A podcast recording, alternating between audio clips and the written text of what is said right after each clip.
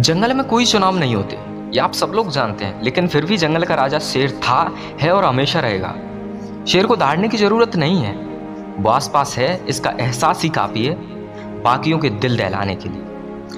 इंसान की एक फितरत होती है कि अगर उसे शेर कह दो तो खुश हो जाता है, और अगर जानवर कह दो तो बुरा मान जाता है। लेकिन इसमें गलत क्या है? शेर भी तो एक जानवर ही होता है। जानवर नहीं बनना है हमें, यार। बल्कि उस जानवर से कुछ ना कुछ सीखना है। शेर में कुछ तो ऐसी खूबियाँ होंगी, जिनके कारण लोग खुद को शेर समझ लेते हैं। वो क्या खूबियाँ हैं? उन खूबियों पर फोकस करो आप। उन खूबियों को जानो। अब शेर मत बनो। उनकी खूबियों को जानो। उनकी खूबियों के कारण लोग उन्हें शेर कहते हैं।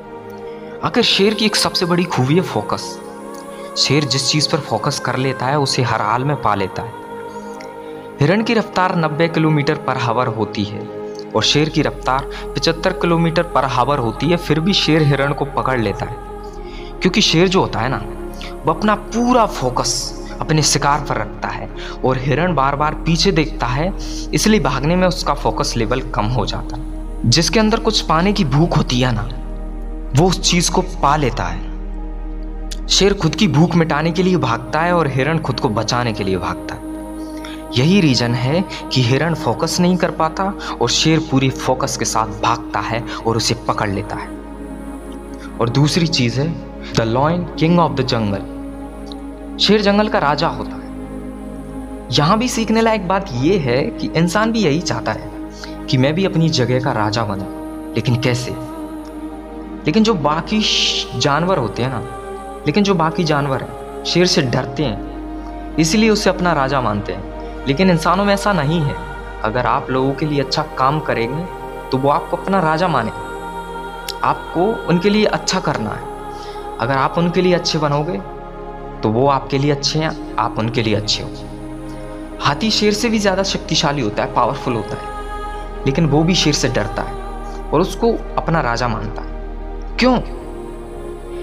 इसलिए कोई आपसे ज़्यादा पावरफुल है, फिर भी आप वहाँ के राजा बन सकते हो।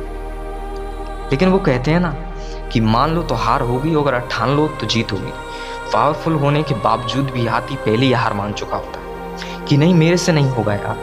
शेर मुझसे भी ज़्यादा पावरफुल है। कि उसने मान लिया है ऑलरेडी इसलिए वो हार चुका है। आपको शेर बनने की ज़रूरत नहीं है। शेर की तरह बनने की ज़रूरत है। शेर बनने की ज़रूरत नहीं है, शेर की तरह बनने की ज़रूरत है। इसलिए खुद को शेर मत समझो। आप इंसान हो, इंसान ही रहो। बुरा लगाओ तो माफ़ करना यार। और अच्छा लगा हो ना तो लाइक शेयर और सब्सक्राइब ज़रूर कर देना।